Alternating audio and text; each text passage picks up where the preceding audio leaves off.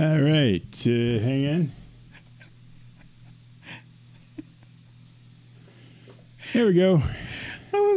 I'm like, I don't know if he's here. I'm just going to be really quiet. Because last time I got in trouble for saying something before you started hit recording. And well, you know, you can't bring the bunny until we have it have for the bunny. Posterity.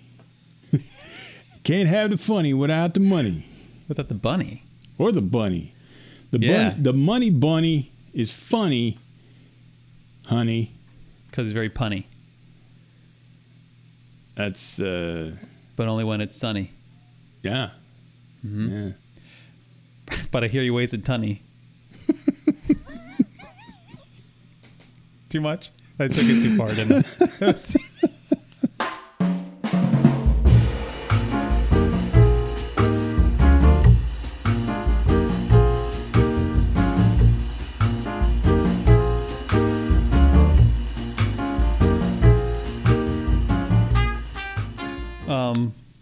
How you doing?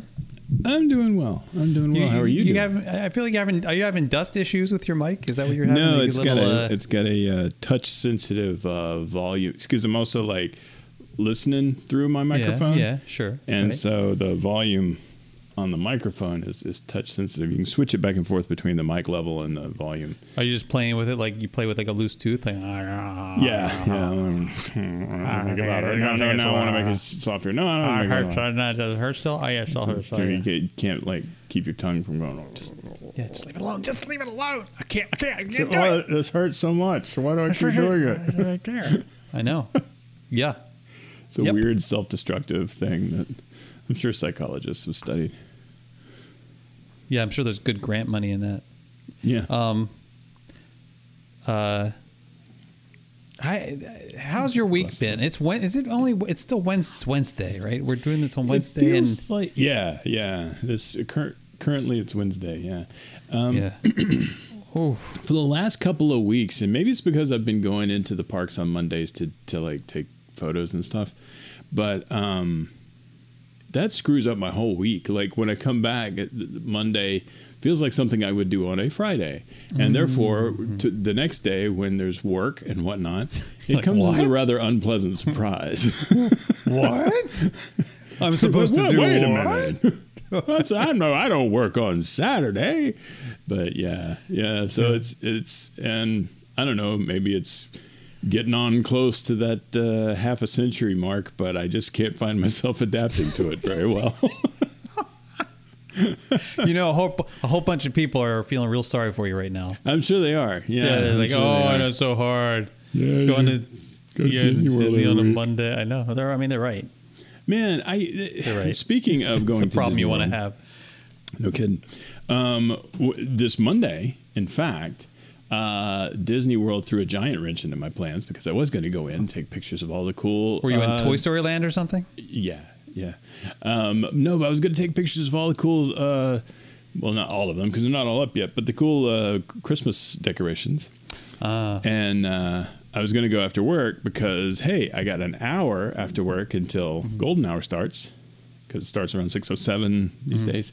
That's different than the Golden Girls for those who are confused. Yeah, that's two episodes of Golden Girls back to back on the USA Network.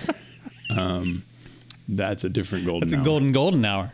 It is the Golden Girl hour. The Golden Glower. So, but we went and I parked in the regular parking that you're supposed to do if you're not being dishonest about things. Mm-hmm. And we go to the monorail station, and we had the discussion. Ferry, at the TTC. Monorail, at the TTC, the Transportation Ticket Center to you and me, Russ. And we had the ferry or monorail discussion, and we figured monorail would be faster since we're racing against the sun going down. That might be faster. So we go up there. You can get some nice pictures from the ferry. Yeah, you really can, and that's good. But see, the thing I'm trying to do with these trips is to have a specific goal, and I'm focused on that goal of getting this particular subject. So you won't do anything else other than... Well, it's not that I won't grab targets of opportunity, but see, already that would be compromising my original goal. That's just so Marcus. By taking the ferry because there might be some targets of opportunity on the ferry, but it's also going to be a longer trip. And so that's compromising my primary objective here. Right. You don't want to say, oh, I'm going to, you know what, let's take the ferry because there's going to be this beautiful sunset behind the Grand Floridian. Let's not worry about that. We won't worry about being able to get this gorgeous shot of the Contemporary with the sunset. Anyway. Correct. We're going to go faster around the Seven Seas Lagoon because my main target is to get into the park and do these and sunset take these shots before the sun gets so low it's stupid. Right. And so what time do you remember what time you were making this decision? We got there about 5:30, I guess. Okay. Yeah, plenty of time. So but yeah, you have to set up, check things out. Where were you going to set? Okay, where were you trying to get a picture of? I was going to start in Town Square and go down Main Street because that's really the only places where the decorations are in full. Oh, because you were getting sun. You had two constraints. So you had not only do I need to get the Christmas decorations, but I need to get them at sunset. Right at Gold, because it's more interesting. The light's more interesting than if you're getting it at Main Street's 2 or 3. Main Street becomes like a shadow tunnel. That's true. And I was going to, and maybe that's it was good that it ended up screwing up. Well, but, the sort of town hall area, the square there, Town Square, whatever they call it. What is that called? I think it's Town Square, yeah. Town Square, yeah. That area is gorgeous during sunset. Right. And that was my main goal. Down Main Street. It's okay. Right. The town square area with the big tree and the the various stuff. Yeah, very cool. Problem was, we went up to the monorail station, and we're like, here comes monorail, awesome. Get up here, the gates open, the doors to the monorail open, the other door is open, and all the people get out, so we can get on. We got on, doors closed, the door closed. Monorail does not do anything. Yeah, it stays right there and stares at us for a while, and then the door opens again, and the guy says, "Sorry guys, this monorail is gonna go out of service now. We're gonna need you to get out now, please." And so, crap. So we get out and we go out. And we stop, and then you're wondering, do I wait for the next one, or do we go down now to the ferry? Right, it becomes deal or no deal, right? It's about do you cut your losses and go, or do you bank on the next one taking you in faster? I know this situation well. The thing is, there's one in the holding pattern just right outside the thing. So we're like, well, there it is, right there. So it's no problem. We'll get that one. I can see Russia from here. Right, exactly. So Monorail Gold leaves. Monorail, Golden I don't know hour, what that was. It's that weird blue, the one that's green that has the blue chevron in the middle. Is it like turquoise or something? Or is it teal? Teal? Monorail, it's kind of a teal. I guess it's a teal. I think they call it monorail teal. I think it's a bit more of an aquamarine, or maybe more of a spearmint marine. It's more of a mint. I definitely have a spearmint. I've never been on where they say, "Welcome to Monorail Spearmint." I'm describing the color. I don't know what the monorail is actually called. It's teal. And it doesn't have the name in it like Monorail Gold does. So anyway, Monorail Ugly shows up, opens the door, and then doesn't even open the gate for us. And then it goes, "Ha!" and shuts the door, and the people say, "This one's going in, it's out of service." And that one goes. So the second one out of service? And there's a third one out there waiting on us. Yeah. That one comes up, and it doesn't even do anything. It's just like, never mind, bye, and it leaves too. 3 monorails in a row. Over what period of time? It was about 6:15, I guess, we actually got to the park, and it was stupid at that point. It was the sun was low enough, and it was like, so I had to change plans, and I went and shot some stuff in Pirates of the Caribbean. But you're all trimming. Your alternate plan from sunset Christmas decorations in Town Square and Main Street. Your alternate plan was Pirates of the Caribbean. Well, because it was also an awful lot of people in there, and like shots I was going to get were going to be up to their eyeballs and the Wilkinson family trip shirts and stuff. So I was like, this is way too crowded anyway. So I'm just going to get some ride shots. Dude, I think you need to invest in a telephoto. That sounds like. I think. Well, yeah. But also, what I need to do is maybe pick a day that's better than Monday to go. Maybe it's a little better on a Tuesday. This time of year, it's gonna. The crowd levels right now are kind of. This is as good as it's gonna get. I think from a crowd level standpoint. It could be. You could be right. But, yeah. Sunset's tough, and it's going to get tougher because it's going to get earlier next week. So yeah, see, that's the problem, right? Is that I won't really be able to go after work after this if I want to get anything other than nighttime shots, which is not bad. And I got a few really cool ones. You could go do some rope drop like early morning stuff. Yeah, I was thinking about that too. Yeah, because that's honestly the best time to be in the park is early morning rather than. And the sun, it's better. Sun's good too. I like the sun. Morning sun's good too. I've been a big fan.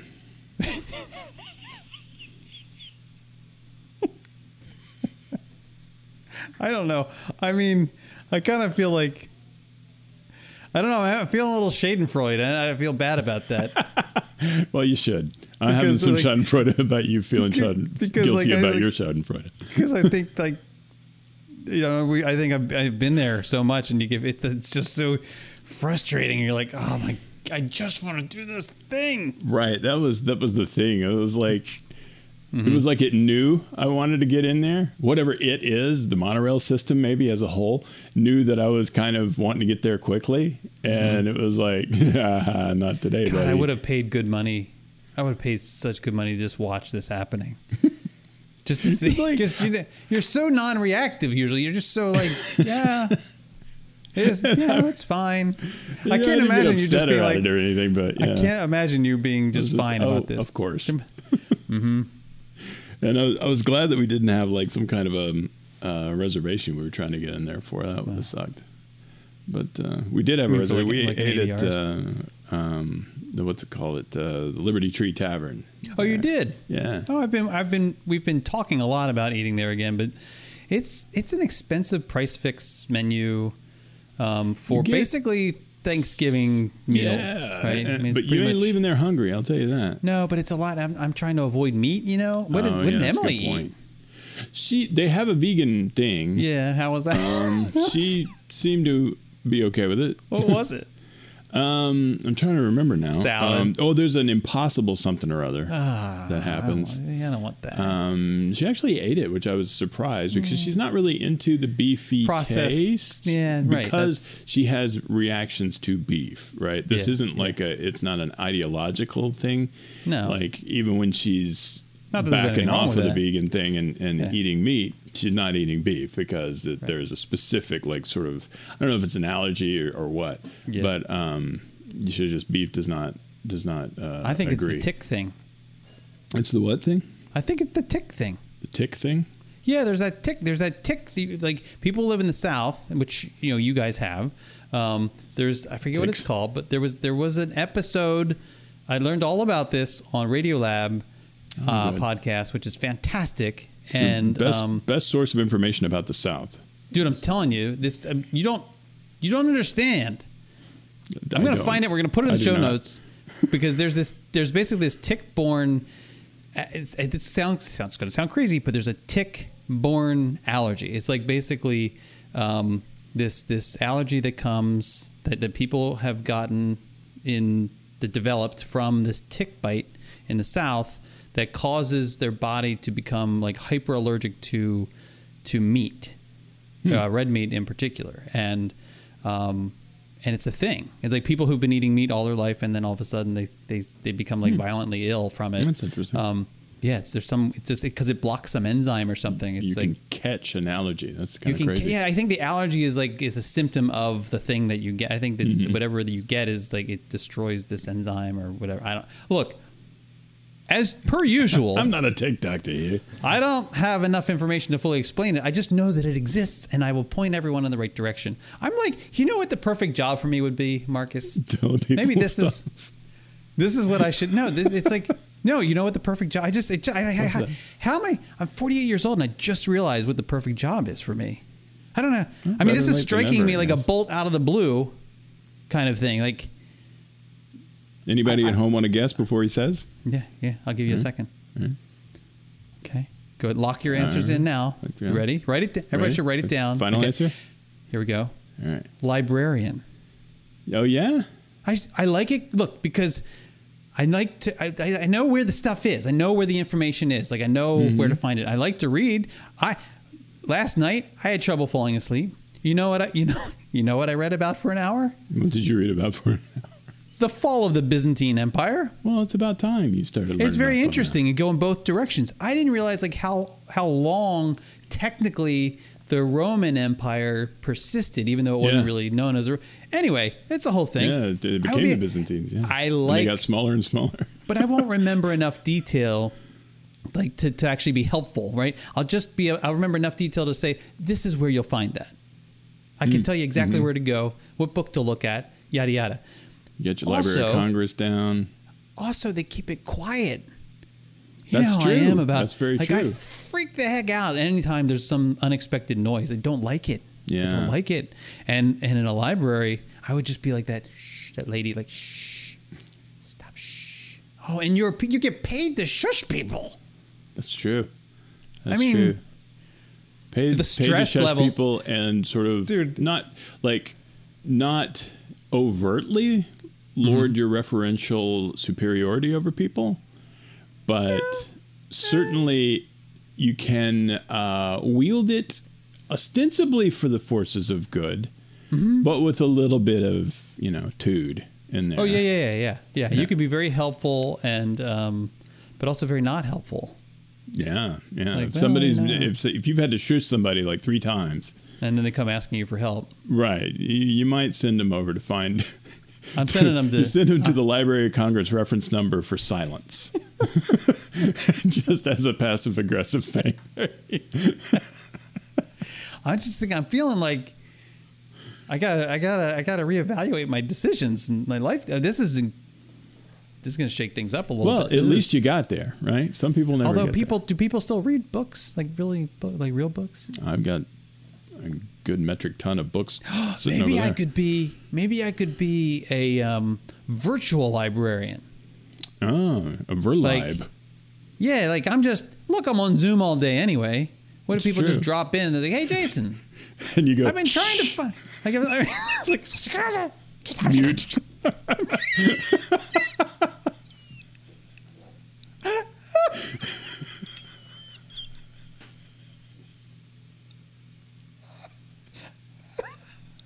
Yeah, that sounds about right.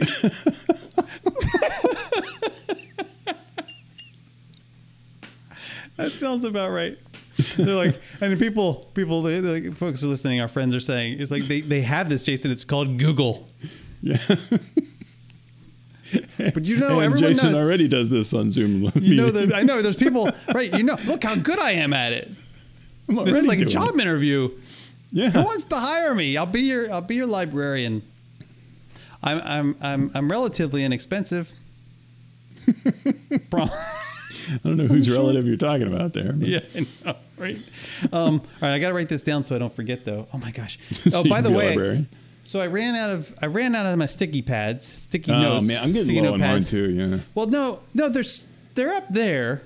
Oh, they're up in the closet. Away. It's just what I realize is every time I think about needing them, I'm tethered. You're somewhere where, and I can't I can't reach that far because I'm in a meeting, and so now instead, what I've done is I begin to like segment like a paper towel. Paper towel. Yes. Into quadrants. I'm like planning it's like a battle being planned here in different square. I've drawn squares around things. And I kind of, with the sad thing is I know exactly what this means. Like, kid you not. Sad. That's, here's a list of things, right? There's a list of things with people's names and then like a little number. Or like like an X with a number next to it. Almost looks like I'm doing like people algebra or something. And so the lines read, like Megan times 2 times 3, Kelly, Butch times 2 times 3, hot tub. I know exactly what all that means. They're not related. But this is my system, is paper towel. And I have barely used the back side of it. Now these coworkers, is this potentially a problem that you put them in the hot tub? Oh, no. Hot tub. Is HR going to be like, sir? No. Do we need to go over this again? Hot tub is no. Hot tub is for our little, as a note. It's like a pin. It's like it's the paper towel pin. An analog pin. It's an analog pin. Exactly. And then you converted it to digital later. Converted it. Yeah. I've converted it. Once I start, I can't stop. Converted it. How's your week? But your week's been okay? Well other than Monday? Monday was tough. Monday kind of was frustrating, but not too bad. I got some stuff out of it. And, but other than that, yeah, the week's been pretty good. It's been pretty kind of low-key at the work. And did a 80s trivia over here at the Crooked Can. Last night, yeah. Okay. And how was that? Last night, Tuesday night. You're not supposed to do things on Tuesday nights. That's what I thought, but apparently I'm able to do it. No, you're supposed to have a thing. What thing? You have a thing. You have a thing you do on Tuesday nights. Oh, no. I'm taking the fall off. What the heck? You didn't tell me that. Well, that changes everything. Well. Good Lord! Oh, you were going to invite me to dinner or something? No. But we have like plan. We have like we've been looking for extra. There's nothing I'm saying no. Of course not, you fool. No, but I mean, I do have this like mental note in my head, like, Tuesday nights, Marcus is doing this thing, and so I can't, we can't do anything. Yeah, and usually I am. Yeah. But apparently, you've been living a lie. That's fine. Only for a couple of weeks. Whatever. I can't believe you took it off. That's a big. Wow. You feel also the void fast. I feel really bad because our team got 12th place. I mean, it was. What was the trivia? 80s trivia. 80s. You said? Yeah. You needed me. Yeah. Well, clearly. But yeah, there were some that was like, where did you might actually know this one. The one of the ones that I was like, okay, I have no clue, is at the very beginning of Roseanne, the TV show. Oh, okay. Where did Roseanne work? Oh, God, I don't really like her, and I didn't like the show. And that's why I didn't like the show, even before the political stuff. I never liked the show back then, because they're just always angry about something. That was my kind of problem, and not like in a fun, like all in the family angry way. This is just misery for like half an hour. They didn't like each other or something. It was like, I know, they were just mean to each other. Yeah, I didn't like it either. Yeah, I didn't like that either. So that was why I was like, well, I'm worth nothing. I feel like, so where did she eat? I mean, live. I mean, I don't even remember now. They said, and was it a diner or something? Was it? No, that was the guess was that she ate at a UPS, or she worked at a some kind of a sandwich shop or something, which may have been the place that she worked later in the series or whatever. Another one was how many kids did Carla have by the end of the season, the end of the show of Cheers. Cheers! Oh yeah. Gosh. No, I didn't know that either. And it was eight. And it was a lot. I don't think that's fair. But I don't think that's a fair question. Because didn't that go into the 90s a little bit? Or no? Did Cheers? It may have. I feel like, because anytime, once I was in college, then all bets are off for sitcoms. I got it. Unless you talk about Melrose Place, 90210, Friends, or Seinfeld. I watched the Friends and those Seinfeld. Inside and out. But that was it. Yeah. Oh, and Frasier. I watch Frasier. Oh, Frasier. I love Frasier. I watch it now. I mean, that's me too. I don't so much go back to the Friends. I don't even really go back to the Seinfeld, but I can watch Frasier anytime. If I'm in a hotel, when I'm traveling, if Frasier's on, I love it. I love it. That's the original show that made me want a shuffle button on Netflix. So I was like, if I could just set it on Frasier and go, give me one. I don't care which one. Because when you start choosing, you're like, well, I don't know about that. Well, that Frasier Roulette. Yeah, and if one would just pop up and start playing, I'd watch it. And you can only start from the beginning so many times before you've seen the first 10, 8 million times. Maybe we should make a companion app that would be spin the wheel of your sitcom favorite sitcom. It wouldn't tune it in for you, but it would tell you which one to now. Yeah, it would just be a whole bunch of different shows. And their episode lists. All you needed, that's actually not a bad idea, right? Yeah. There we go. What's that number? 74, patent 74. So, get this. Now you're just gonna make you a little jealous. several years ago, like 2012 maybe, we took a family trip to Washington State. Ah, yes. And we did it's like a tour de force of like all around like Seattle and Olympic National Park and Olympic National Park, Olympic. There's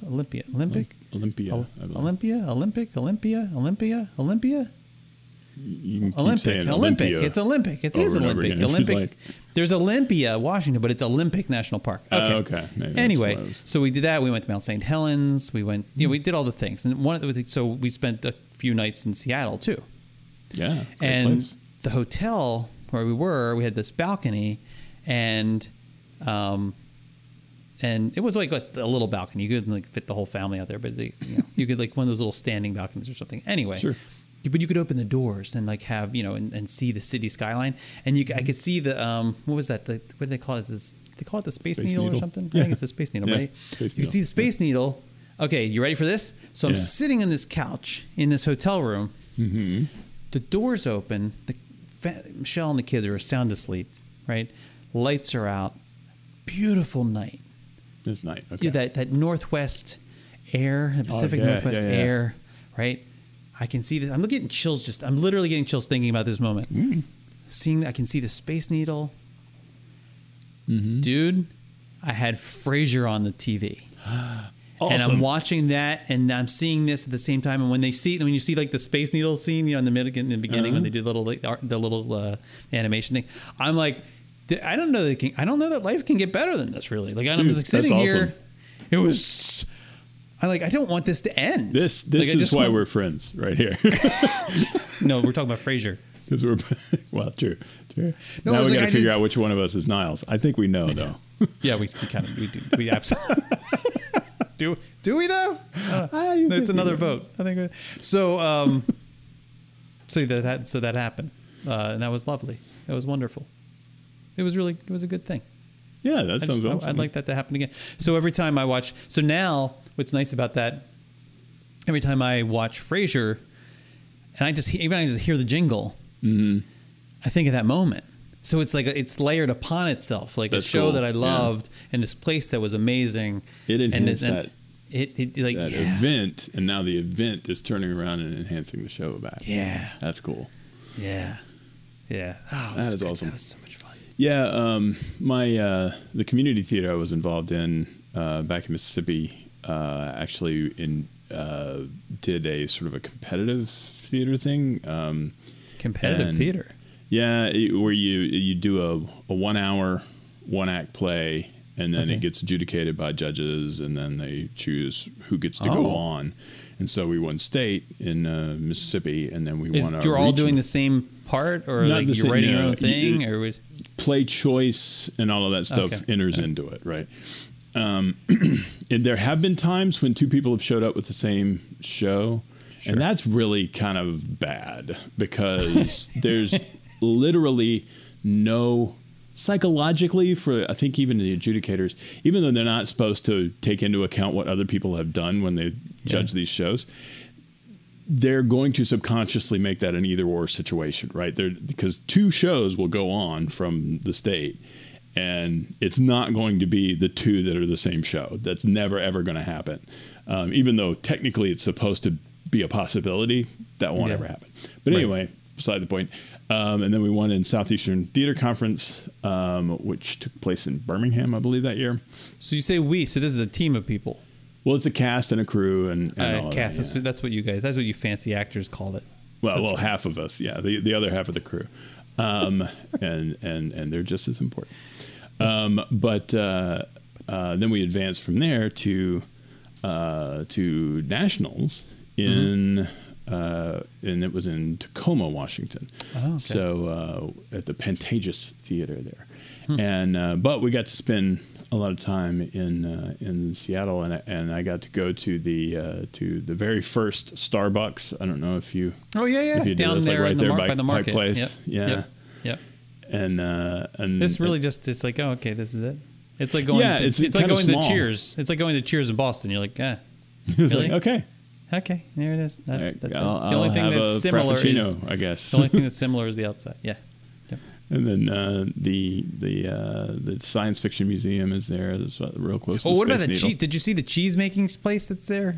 I did not. Oh, that's not like it's like you wouldn't think that making cheese is so interesting, but it's actually fun. Like I don't know, cathartic at least a little bit. Like, this is cathartically making cheese. Yeah, like you're just watching this cheese making, and maybe cathartic. Like it's like. This is actually making cheese. This isn't a euphemism or something. No, they're making... Okay. I just want to make sure. It's like... Yeah, it's like... It's just meditative. Maybe that's the better word for it. Like okay. You're just watching this cheese. The machine's like swishing the stuff and the cheese people watching. Are pulling the claw. I don't know what you call it, but like pulling... And then they're doing the thing and they're slicing stuff and you're like, wow, this is... I could watch this all day. It's like... There probably is a YouTube channel that's like those making cheese machines. Yeah, something. Ever seen those? You go to like the Gatlinburg or whatever, and somebody's got one of those taffy pulling machines, and it's and it's so weirdly integrated so satisfying. Or something, and then you're just like watching it. And it's like this is amazing. God, I need one of those at home. Yeah, it's like you feel like at any moment it's going to get tangled up and get all screwed up, but it never does. It doesn't. I wonder how much one of those costs. I don't know. Yeah, you just make the world's most pulled taffy because you're not really interested in making the taffy. Oh yeah, I just want. You have to have the taffy on there because if it's just the arms of the machine going, then I'm sure that's not as exciting. Like, well, it's watching the ceiling. It's a good conversation starter. That's true. What's that thing? Well, let me tell you. One time I was in Seattle. Oh. How did I know you were going to Google this? Because I had to. It's called taffy pulling. Well, yes. And which you knew. And there's not actually salt water in it. That's just a marketing term. But it says on YouTube, Depot Bay, Oregon saltwater taffy pulling machine. And then there's on YouTube. It's all you can just watch this on YouTube. Oh, that's you get a loop you some YouTube. It's kind of a visual version of taffy ASMR. Puller. But what I was interested in they're using ASMR, math to build the ultimate taffy machine. What I was interested in knowing is how much one of these things would cost. So if I click on the little shopping button, incredibly expensive because it just seems like two motors. Oh, well, there's no if even two. I mean, with gears and stuff, you could probably just do it with one. There's a truffle maker. There's a candy depositor. A candy depositor? Yeah. Oh, okay. I think I know what there's you mean. Candy. Oh, for $16,000, I can get you a candy wrapping machine. Oh, I would start wrapping weird stuff. Like finding junk around the house to wrap it with a machine. To wrap it. I'm just going to challenge it now. It's like it's the reason I don't get a deep fryer because I know that I'm going to like try frying all kinds of crazy stuff. Did you know that a wholesale candy making machine, like a lollipop maker? Is $60,000. Although, wow, yeah, and I wonder how easy it would be to like repurpose it. They want those cotton candy machines. You know those things. That can't be too expensive. It's pink, but I can get past that. It's only $197. I feel like we got to get that, Marcus. Yeah. Well, and we'll keep it at your house. Oh, of course we will. Because I got room over here for that. Yeah. Honey, I gotta move this thing. And those things are like ridiculously loud too. Yeah, when you see them on the videos or whatever, they don't let you hear the noise. There's one for $715. That's probably cheaper. It's probably quieter. It probably gives you like that like high level artisanal cotton candy. Oh yeah. Oh yeah. This is saffron cotton. Oh, okay, dude. What? We could open a place right in the market right there. Oh yeah, that would be perfect for something like this. They have the popcorn place, weird, right? Esoteric. Yeah. And can you imagine the flavors of cotton? Okay. Hold on a second. Where's my paper towel? Okay, I gotta put it on the idea paper towel. What flavors would we choose? I don't know what the donut's gonna look like this week, dude. what flavors of cotton candy would we go? I mean, because you know, we could have that. We'd have some of the normal ones for the kids, right? Yeah, the kids want the normal stuff, whatever. I think they all taste the same. It's just sugar, but it's colored differently, right? Like it's not like the pink and the blue taste different. That's what we would have to like. But we would have a flavor. We have to take it that second step. Right? Oh yeah. Instead of saying, okay, this is blue raspberry, which I can't freaking I hate the idea that raspberry's blue. In anything, it's always blue. Like raspberries were never blue. Never mind.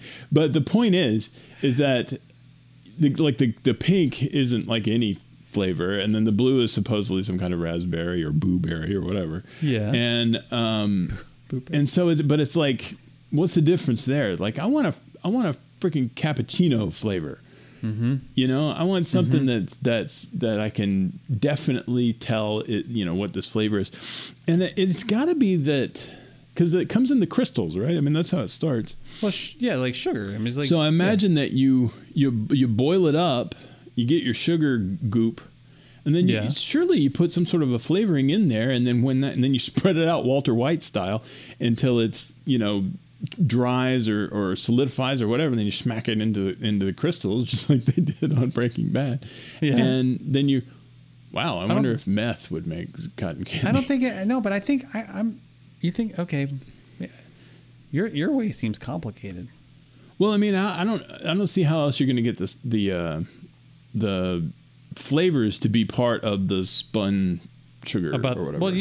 Well, I mean, you could get the cotton candy and then just like throw like flavor powder on it. But that seems inelegant. You can't be anything liquid, of course, because then the cotton candy breaks down. Yeah. We have to figure this out. Yeah, you're right. It has to be fused with the sugar. It's got to be, I would think. Yeah. Okay, but we can do math. We can figure that out. That's not. I mean, the problem's going to come down to math, I think. Yeah, we can figure that out. It's the fine. Differential it's equation. No, we got it. So on the sweet side. Yes. Right on the sweet side. I mean, you got your classic flavors, like of course, like salted caramel. Of course, it's got to be in there. I mean, can you imagine one that actually tastes a little salty, like it's got sweetness of the caramel, crystalline, salt. Surely, salted caramel be in there for sure. Mm-hmm. We could have probably like a butterscotch. I think would work out really well too, like a butterscotch kind of thing. Maybe a. I would welcome the challenge of a vanilla, like a really good, nice artisan, strong style. Vanilla. Yeah, flavor. I like that. Because you make the vanilla sugar, right? Because you get the vanilla beans and you stick them in the sugar and you let it just kind of sit for a while, and then it becomes vanilla sugar. I bet you you turn that stuff into cotton candy. I bet that's good. What about French toast? Ooh, a little cinnamon. Kind of have like there. So you get the cinnamon, you get a little like buttery, little allspice. Mm-hmm. Yeah, I think. That could be really good. So more than a cinnamon toast, where cinnamon toast crunch goes wrong, because that's a fantastic cereal. But where it goes wrong, other than getting soggy too fast, is that it doesn't have any depth to the flavor. It's just sweet. There's a little salt in there too, but it's mostly just sweet. You need that like buttery, rich kind of richness. It's kind of like the bass note of a chord. You're exactly like that. Yep. Yeah. Exactly. Not to get too Remy on everybody, but speaking of the cereal getting too soggy too quick, I read this book called Cryptonomicon, and it was a sort of a science fiction-y kind of book about codes and stuff. But one of the things that has stuck with me about this book is that this guy is an extremely big cereal fanatic, the protagonist of the book, and he loves Cap'n Crunch. And he talks about how if he had the extra time, he would invent a spoon where you had the bowl of dry cereal, you would scoop it up with the spoon, and as you were coming up to your mouth, you would hit a little button, and it would inject a little milk into the bowl of the spoon as you were coming so you're getting like your cereal is at the height of its crunch, but it's still in the milk. I would be like, dude, that would be perfect. That's exactly what I want. That's because weird, like the first like 3 bites of cereal are always perfect. And then it becomes sog crazy after that. Sog crazy. Sog. No one wants that. Nobody wants the sog crazy, man. But what savory flavors could you... I mean, you need something that with an umami flavor to it. Yeah. That's going to be interesting. Heck, you could do it because they make... They get... You got those umami crystals or whatever. I bet you just you got to be careful. Turn that straight into MSG. It's like you got to be careful with it. It's like, but it's in cotton candy form, so I mean, it's like it wouldn't take a lot. Big old like gob of it is probably not a whole lot. But I'm thinking like on the Japanese side of things, like this seems like something fish flavoring, Japanese, like seaweed. The Japanese would be into is making this kind of crazy cotton candy. But we do it because we're Americans and we're crazy and we take it to pioneers. Japan. Right. Yeah, I love this. They'll eat it up, literally. No pun intended. I think this is not a bad idea. Someone should do this and feed us. Wow, we've got the app. Mm-hmm. The television show randomizing app. Yes. Right. And then artisanal sweet and savory cotton candy. Right. Right. I've so moved beyond the taffy making.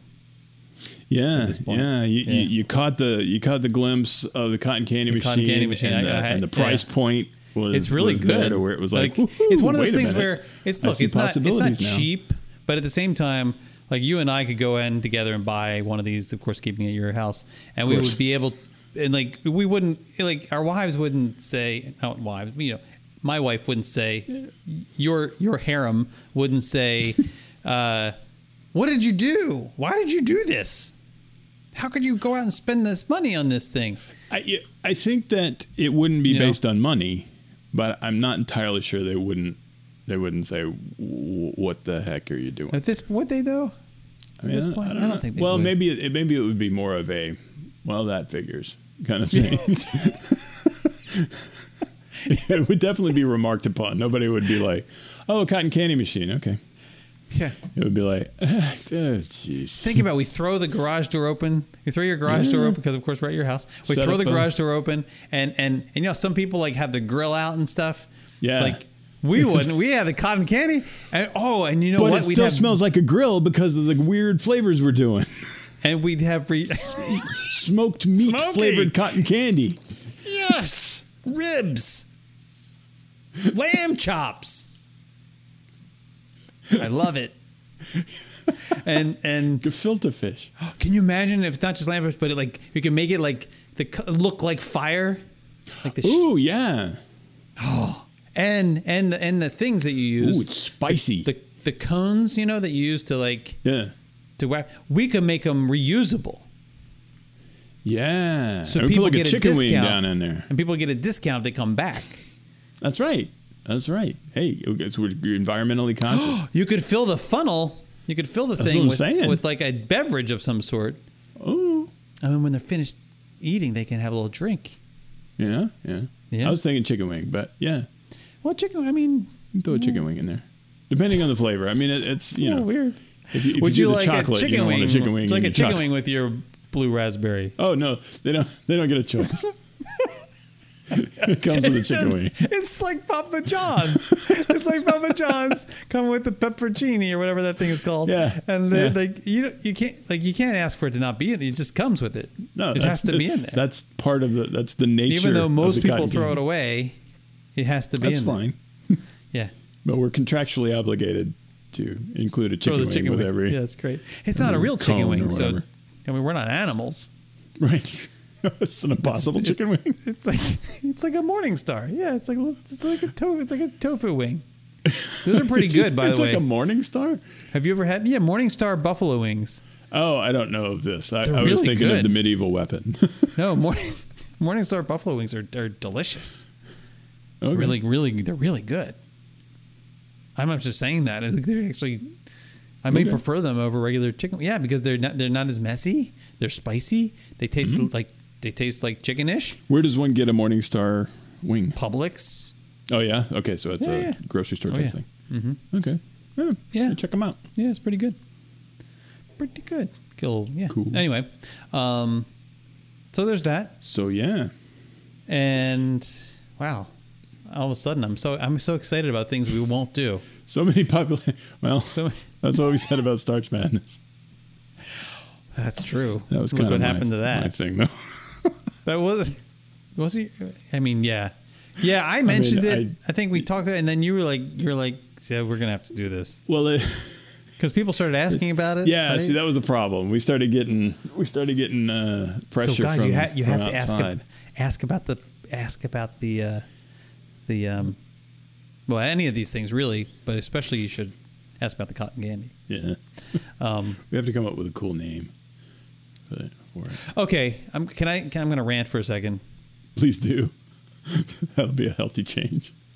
Okay, well, I'm gonna shut up. I'm gonna link these two things together. Okay, we're gonna talk about clothing for a second. Oh, okay, clothing. Wow. Yeah, because these things happen. They were within 3 hours. I think that I thought of these two things. Are these things you have sent me pins about already? Yeah, yeah. Okay. It's on Sunday. So the first thing I don't understand is why. And this was happening as I was putting shorts on that fit fine. Uh-huh. They fit fine. But, you know, like shorts when you're wearing, like even the shorts I'm wearing right now, they fit fine. But when you sit, I think this happens even with thin people. I don't really understand thin people. But but when you sit, like if you're a thin person, when you sit and you're wearing pants, do you feel any tightness at all? Or is it just like you were standing? Yeah, like, is there any... I was thin at one point in my life, and I don't remember. Yeah, like, do you... It's not like I'm uncomfortable. I'm just saying, like... No, but it's right in your... There's definitely that spot where your organs all now get smushed together. Right in your bikini line there. Sure. And yeah, yeah, I don't know. And it seems also like the bottoms of the shorts ride up a lot. Well, that happens. That's a thing, right? I mean, shorts. Oh, well, okay. This is I'm adding on a little piece that I wasn't going to talk about, but like, why? Like, I don't understand. What do you want to call it? Crotch wrinkle. That's the only way I can describe it. Crotch lines. I don't know what people. Was there a technical term for it? Like. Crotch wrinkle, I think, is the technical term for that. It's not just me, right? Like what's no, with I that? Got like, you. Like, no, I don't exactly understand. You put on a pair of khakis, or you're like, I'm going to get crotch. Well, unless you're, if it's cotton, right? If it's cotton, you're going to get crotch. If you're wearing some kind of like polyester blend or something, you're probably fine, right? But like cotton, wool, and like linen. Oh my God, God help you if you're linen. You can't even. You should take the subway. Linen. I love you're wearing linen, and the problem is. You can't, Jesus. Like, the only time you can wear linen and not have it wrinkle is if you literally had it pressed and you put it on at the beach and you didn't get into a vehicle. You had a team of people put it on you. Because, like, if you put it on yourself, just some of the movements you have to make, you're going to wrinkle the crap out of it. Yeah, you can't sit in a vehicle. You have to have, like, dressers. That drives me crazy too. You're going to go out to dinner or something. Anything you're wearing, like, oh, it's nice and looks nice and pressed. And then you sit in the car. As soon as you sit in the car, wrinkle. Especially like put the seatbelt on, and now you got weird wrinkles like diagonally across. People spend all this time like pressing and showing this thing, and like you can't sit down now. But it's kind of a fun social contract that everybody gets that, and so when you show up and you look like you slept underneath your mattress, then. Everybody's like, linen, huh? Yeah, we get it. But even normal clothes, that's what I'm saying. Like, anyway, but like, so I don't get that. Why can't we create something by now that's either that or we just agree that we don't have to worry about it and like, let's just make it bedazzled or something and accept it and celebrate it. Yeah, I'm for that. But I like the concept. I think we should talk a little more about the concept of the socially acceptable wrinkle versus the socially not acceptable wrinkle. Like the wrinkles from wearing the clothes, like you're talking about, the sitting in the car and even like having the backpack on or being in the plane or whatever. Because I come out of like the plane looking like Oh yeah, you know, been through the ringer. But the but if you have a shirt on that still has those square wrinkles, like you just took it out of the package, now that those wrinkles, no good. Well, also, and we've talked. I think we've talked about that. Like Harrison Ford did that in one of the movies, and I think he had like boxed shirts. Right, he pulls it out and like, dude, that's gonna be so wrinkled. Yeah, and then all of a sudden it's not wrinkled in a way that people are that makes it make you look worse than other types of wrinkle. It could be even worse wrinkled, right? From, not ironed at all. Right. Wash and wear. That's a different. That's another one. The obvious. This came out of the dryer. Wrinkles are also bad. Well, no, okay, wait. Did it sit in the dryer for a long time, or is it just like because there's that cotton, like you have a cotton shirt, right? That goes into the washer and goes into the dryer, and you pull it out, and it doesn't have any creases. There's no like crease wrinkles, right? It's just got that. There's a topology to it. Yeah, yeah. It's like earthy. Yeah, yes, and but you can't wear it like that. Like a 70s ceiling.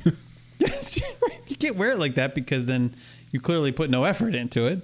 But if everybody did, it's fine. This is what I'm saying. If we would all just decide it was okay. Then yeah. It's like that woman, I forget the actress who was accepting an Academy. Like, this actually happened. You may remember. She was accepting an Academy Award for either like best female in a leading role or a supporting role. And she says, before she starts her speech, she said, let me just say one thing. She's like, ladies, if you sit down, we all can sit down. And I thought, and it took me like 5 minutes to figure out what she was talking about. And she meant like in the bathroom, because like if to try to do the squat thing, you're making a mess probably. And now we can't sit down because no one wants to sit in that.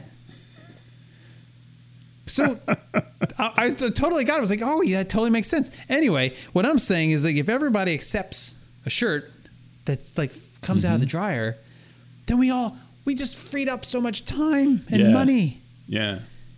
Just be okay with it. I think that's what's keeping us from exploring space. Like we would be so far. Well, you never know. For the loss of the... So much more advanced as a species if we would just... Okay. But how much more... Okay. How much time do you think... I'm gonna use this in a negative way. How much time do you think is lost to ironing, like across humanity? Yeah, wow. In any given day, say.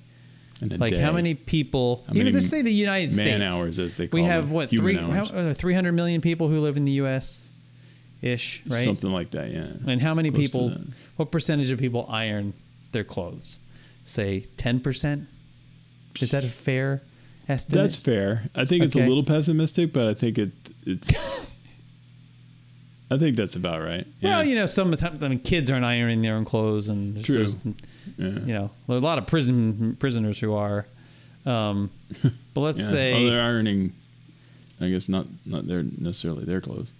I mean, so that would mean what 30 million people, and let's not even say that. Let's actually be really conservative.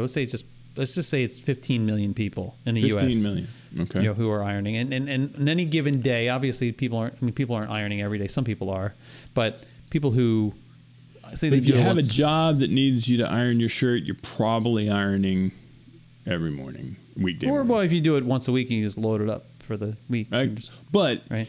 It's still that would average out though, right? I mean, because you're still ironing five shirts takes the same amount of time. So how much time does it take? Because it takes like 6 hours to iron a shirt.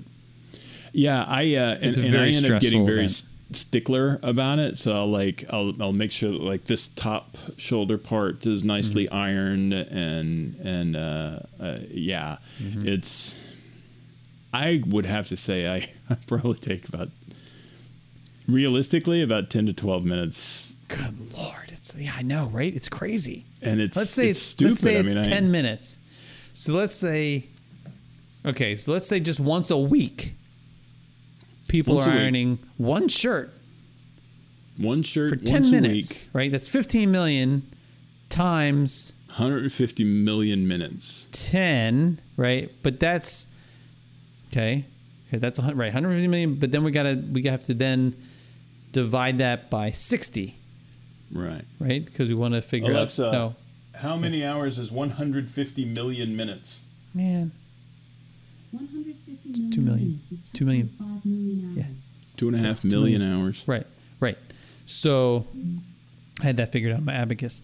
So that's I didn't hear two and a half beads slapping. So we've like just assuming that like 5% of the American population is ironing one shirt per week, and like if that's 10 minutes, mm-hmm. like that's 2,500,000 hours of time going to ironing.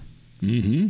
Okay, if we collectively could spend 2,500,000 hours on something else, it's freeing it up in the budget. That's where can we spend it? Saying yeah. The productivity. All the you so you want to go to space? Well, you just found 2,500,000 hours to work on that. Yeah, and some of the people ironing are the people working on the spaceships. Because they're those engineers, you know, with the short and their short sleeves. You know, maybe they don't. Maybe it's 8 minutes for them. It's 104,000 days. That's a lot of days. That's lives. That's like, and that's in a day. It's in a single day. That's 104,000 days per year. I mean, come on, stop the ironing. We gotta just quit, man. That's what I'm saying. Like, if not, it's now, all for appearance. When? There's actually no tangible there's no benefit. It's not helping you dribble faster. It's not helping you solve the problem. It's not. It's just eating up your time. Big deal. You have flat fabric. Right, and guess what? You're gonna get crotch wrinkle in 2 minutes after you get into the car. It will be flat. And again, the act of putting it on wrinkles it. Right. It's like one of the things that we talk about in the data here that I work with in my day job is that people will want the spatial data in a thing that they can have like a PDF and take it off somewhere. And I keep trying to tell them, you've got live connections to the data through our portal here. That's always updated. As soon as I make this file and send it to you, it is immediately out of date. Immediately. And so it's like that. It's like as soon as you finish ironing the shirt, picking it up and putting it on immediately wrinkles it. Yeah. It's like it's entropy. It's over. It's over. Yeah. The fantasy of parallel fabric is now over almost as soon as it began. Yes. And it's ridiculous. Amen. And amen. But that's not actually what I wanted to talk about. I had a feeling. I mean, that's what... I mean, I feel like we should get a Nobel Prize for that. I'm not sure whether it should be in economics or peace, but I feel like I'm with peace and with astrophysics because I honestly believe that money would be... Or that time. Because time is money. To go to space. To get us into space. Like, yes. Stop sending these billionaires up. And it's just... We have all of us. Well, you need one billionaire to pay the way for the rest. It's like, you know, if we can get one billionaire to stop ironing, maybe you know, and it can't be like a weird billionaire like Elon Musk. It has to be like a pretty straight laced billionaire, like I don't know, one of the Koch brothers or whatever, and then we can get everybody. One of them's dead, isn't he? Oh well. I don't know. Yeah, we gotta get that going. I'm not gonna touch that. But what I didn't understand, what I also don't understand is why aren't all pants built with like the elastic waistband thing? You know, like the not like necessarily stretchy pants, but like the kind that like you know they have a little special pocket. That like this, like tuxedo pants. Yes. Yes. Only instead of the clip, it's just elastic and it moves when it needs to. I think I have a pair of shorts that somewhere that like it's not like a feat of engineering. It's like it's just a little like extra like, and I think there's like an elastic piece inside probably like that makes it come back. You know, like it's like, but as you put it on, it's like you know it'll stretch if needed, but it'll cinch as needed. And it's just comfortable. Like, why don't they make all pants like that. It doesn't look any different. Yeah, no kidding. You're going to put a belt on anyway, probably, unless you're wearing suspenders. It makes them more versatile, right? Yes. Because speaking of this and linen, I wanted some linen shorts because I mean, now is kind of the stupid time to buy them. I finally was like, I just need some shorts because I don't usually wear shorts. And it's because of that, right? Because none of the shorts that I have are I just want some decent some kind of linen because I like the feel of linen, right? So I guess I ordered one pair from this company on the line, and because I didn't know if they were going to fit right? I was going to tell them the 36 and it's whatever, and the length is, and but I had to order just one because if I tried to order three, and turns out they were talking about 36 centimeters. Then right. Now I got three of these things that I got to figure out either how to return or I have to just go, oh, well, and then throw them away or something.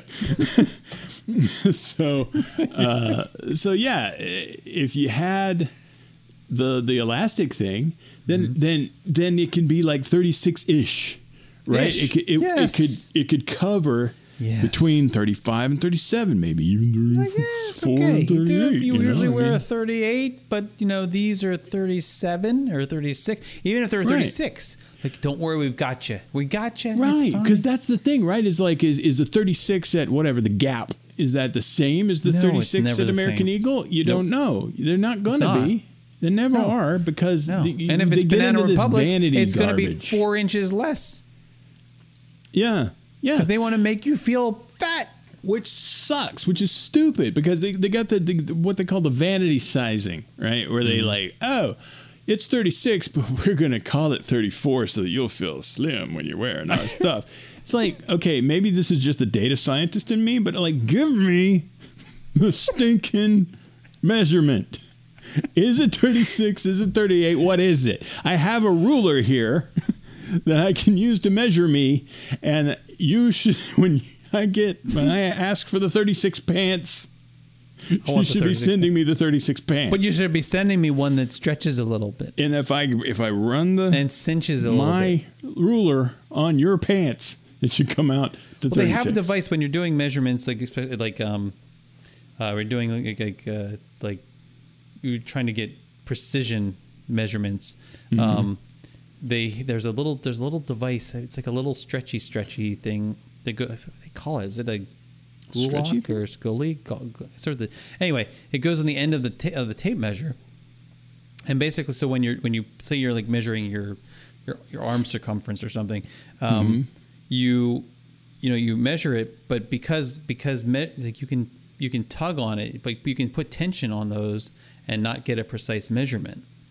So you put this little device on, so when you're pulling on it, it pulls on that little spring, not on the actual tape measure part, the tape part. And so it doesn't, so you get a more accurate measurement that way. That way, if different people are measuring and they use different tension when they're measuring, you still get the same, you get the same result. I didn't know about that. I haven't seen that. Yeah, that's the thing. But anyway, So there's that. I think that should just be a thing. That should just be. Look, when we win the award for the Nobel Peace Prize in physics, we will use our proceeds from that to, I think we will create a campaign in the fabric industry, or maybe we'll just go directly to Congress. And we will lobby the heck out of them. Well, that's the thing, right? You can't. We'll just send them all pants. We'll send them all stretchy pants. You gotta spend money to make money, right? So you get the Nobel Peace Prize in physics, and then we take that money to do this thing with the measurements, and we get the Nobel Peace Prize in textiles. At that point, that doesn't. And then that's even more. We use our Nobel Peace Prize in physics money to make a Nobel Prize in textiles. Right. Well, there's no Nobel Peace Prize in physics either. That's. No, we're getting both though. That's the remember. That's two. We're getting We're getting both. Oh, okay, so it's never been a double whammy. It's not 2 for 1. That's a little cheap, right? So do they get a bulk discount if they give you two? I don't care. I just want the medals. Are they able to sort of knock off like 30% since two of them are going to the same people? I don't know. I think they do. I think they get a bulk discount. Then it's a win-win. It is. It really is. They should give that to us. That's why we get the idea. That's why we also get it in economics. There you go. Perfect. We get what they call the triple crown. The trifecta of the Nobel. The Nobel trifecta. That's it. The hat trick. So,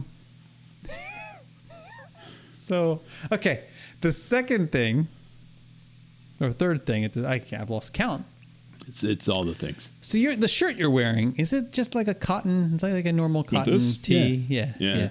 So it's the original Disneyland. So I have these. Wow, they made that into a shirt. Weird, right? It's like we burned it to the ground and we turned it into this shirt. It smells like popcorn. Yeah, you can wear it all around. It's like the original day. You can smell walls if you got it. Yeah, you got to smell it and be like, all right, which part of Disneyland did they make this out of? Ah, that's Pirates. No, that's man. That's lawnmowers. That's definitely the Tomorrowland. That's the petting zoo. Tomorrowland right there. The barnyard. Autopia all over my shirt. Oh, okay. Shirtopia.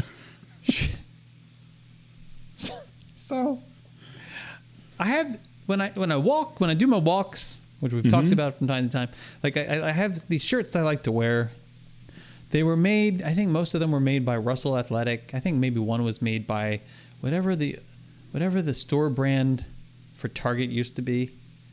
Not Champion, but it was Cherokee. Cherokee? Is that really? Yeah, it was Cherokee. Yeah. Oh, I didn't know that. Pretty sure.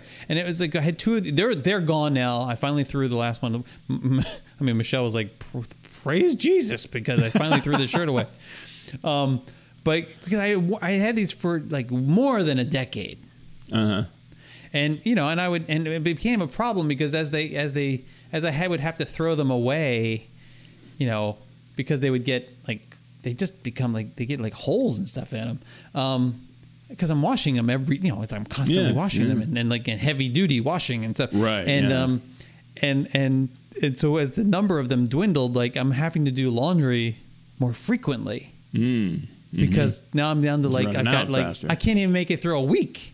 Yeah. Without having so it becomes a problem.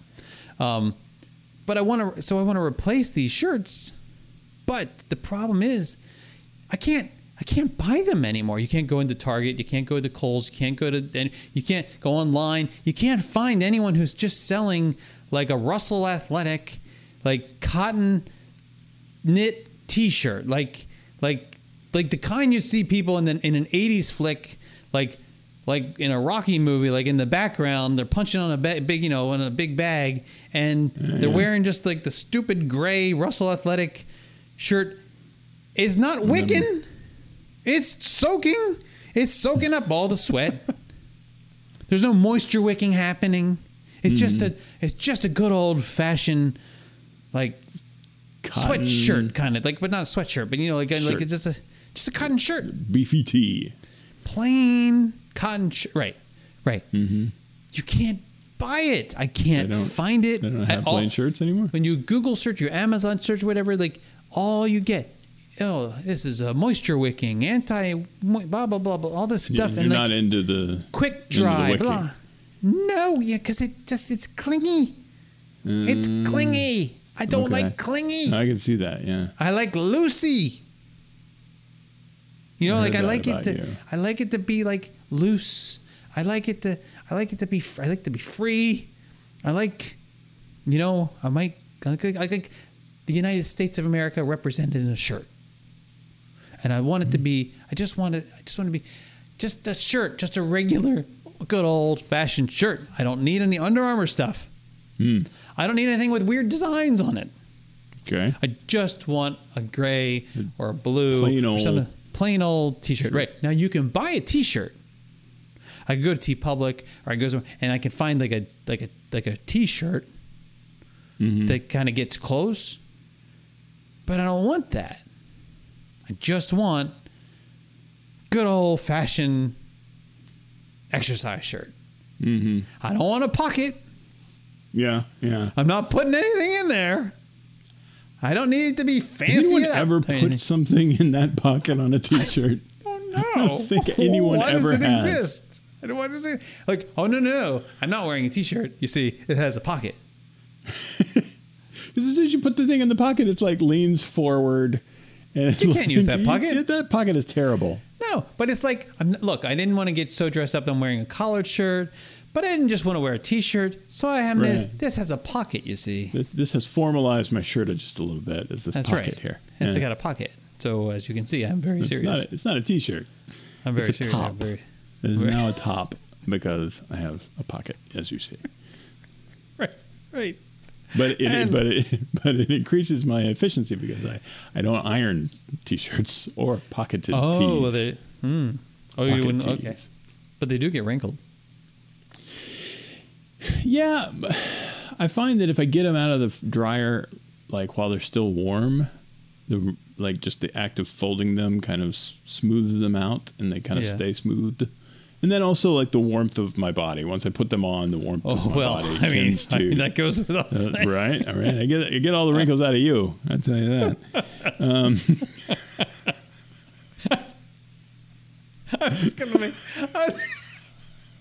was gonna make a reference to a thing, but now I'm not gonna do that. I'm certain it didn't have anything to do with crotch wrinkle. Not anymore, anyway. So that's what I'm just saying. I just want to. I don't want quick dry. I don't want the special stuff. I don't want the anti-wicking thing. Well, not the wicking. I want anti-wicking. Yeah, you want. I want like a chamois. If water is wicked in any form, shape, or fashion, right. You are not interested in that. Correct. I just want something that's going to soak it up. The water or whatever the heck opposite of wicking is. I don't even know. What is wick? What has happened? What is wick? What is wicking? The heck is that? Why is that even a word? I don't think that's a word. I imagine in my head because I don't wear these shirts. I've never experienced one on purpose more than like the 2 seconds it takes to put it on and take it off. We're like, nah, I'm not wearing that. Because it's clingy. I don't like clingy. Like golf shirt, like Disney. I was wearing a silk shirt. I love the Disney shirts. Like I like Disney, like their polos and stuff. But then they moved in the direction of these like clingy sports shirt things. Yeah, there's the sporty golf shirts. I don't like that. Don't like that at all. Like no, give me cotton. It's the fabric of my life. It breathes. It breathes. Like come on. That's what I just would like a normal shirt. That's all I'm saying. And I can't find it. If anybody has any ideas, that'd be great. You go for the color shirt? You go for a I like a dark shirt. You know me. Shirts, I like gray or blue, dark blue, navy blue is a nice choice. You know, I try to stay away from the lighter colors. Blacks and grays. Yeah. Yeah. You know, I like to absorb the heat. Yeah, yeah. It's Florida after all. And if we're going to be the Sunshine State, by God, I'm going to absorb as much of it as I possibly can. I got to make up for this. Letting it go to waste. Right. I got to make up for those. If I don't suck it up, that jackass down the street with his solar panels is going to suck it up. And he'll be able to watch TV on it when I could just have it turned into heat right here and now. Exactly. Make my day even better. Exactly. See, I think I'm so glad we get each other. Yeah, we do. Definitely. We should do a podcast. That's not a bad idea. I don't know who would listen. Well, we'd listen to each other, I guess. That's how we started. God, we've gone so long already. Yeah. I don't know if we can. I don't know if I can. What were you trying to? Move on to one of these other things. No, I mean, there's so many. I mean, you tore it up this week. Well, there's last week. We didn't even get to everything last week. Oh, man. If I look at the pins.txt I have on here. Well, there's one. I think there's one thing I can. There's one I can just. We can just throw this in real quick. Okay. This is a week ago. I was walking. I was actually leaving the house. Maybe I was going for a walk. Who knows?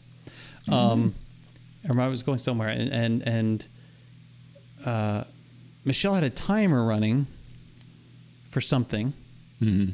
Well, now I know what it was now, but I heard the timer was running on the Amazon device, and I heard Alexa say, what I heard her say as I'm walking towards the door to leave the house was, do do do do do. You know, the alarm, it makes do do do do do do do do do do do. Your lifetimer is done. Oh. Your lifetimer is done. That's what I heard, and I said, what? And it turns out, I think it was rice time. It was rice timer. Oh, but I didn't even stick around long enough to figure out, like, was it did it know it was rice timer? It is a time of renewal. Or did it actually say lifetime? Did it think she said lifetime? Because it's not going to judge. You know, it's not going to judge. And I thought that would also be something fun to do if you're someone's house. Mm-hmm. Can you imagine? So, like, I may not do this to you, but, like, wouldn't it be fun? Well, you're spoiling it now. If I said, you know, hey, Alexa, set a 3-hour timer, like set an alarm, set a life timer of 3 hours, and then she's like, you know, your life timer is set for 3 hours, starting now.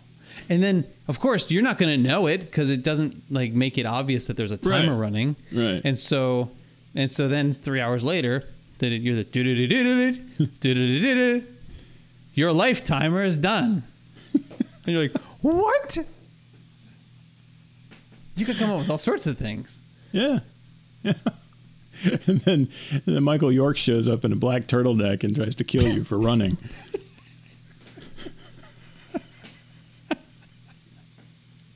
That was a bizarre movie, man. That was a weird movie. Oh, I also don't know if I sent the picture in of this lost tortoise. Oh, yeah. That's all during the walk. I didn't see the tortoise because I would have turned it in. There's a $200 reward. Yeah, that's... And the sign, they taped this sign. That's well done. The sign's well done. Mm-hmm. It says lost tortoise, which is spelled correctly. Reward, $200. Mm-hmm. They even used the decimal points to make sure that you knew they meant dollars, not right. Like they didn't. Those zeros are on purpose. Right. And then there's a picture, big color picture of this, and then underneath it says 5-inch red-footed tortoise. Now 5 inches is small, though. Yeah, but that could still be like a 30-year-old tortoise. So I feel like this picture is bigger than. The picture itself, it should say, like, not to scale, because I think the picture that picture's enormous. Was bigger than the actual tortoise. So you're looking for a big, the wrong kind of tortoise. That's the thing, right? And then it says, underneath it says, "I won't bite." Well, if he like made the sign, then he's not lost. That's what I thought too. Like, I won't bite. Like, aha! Gotcha. He faked his loss. He faked his own. It's like that kid in the balloon. Remember that? He's trying to get $200. He's like, guys. He went to all his turtle friends. He's like, guys, I have an idea. Okay, ready? Hey, Sammy, you know how to do a printer, right? Okay. Yeah, that's great. You have a print shop. Okay. Guys, let's make a sign that says lost tortoise. And we'll put a reward $200, right? Donatello, you got to take the picture. That's right. Genius. We're gonna win a Nobel Prize. We're gonna get $200, and then we'll make some cotton candy. It'd be great. It's great. Oh, I love it. Oh man. I don't know whether it's still there. I gotta look. But that's the other thing, when people lose something like this, they don't take the signs down after. Yeah. So you don't really know. You want to know. Like, I want to know. I think it should be an obligation. Like, if you put a sign up saying, like, there should be some obligation to report. Yeah, we'll put like each sign has to have when it was put up, like, on it. somewhere. Or maybe we should just call. So it has like a freshness. Maybe we should just call them. It's because the numbers on there. We should just call and say, "Hey, I was just wondering, did you find a turtle?" I mean, I didn't find it yet myself, but I didn't know. Yeah, I don't know. I don't know, like, how much do I want to look? Like, I walk around, like, legitimately walk the neighborhood every day. So because I'm reaching my break even point with this $200 here. Do you know how many shirts I could have ironed by now?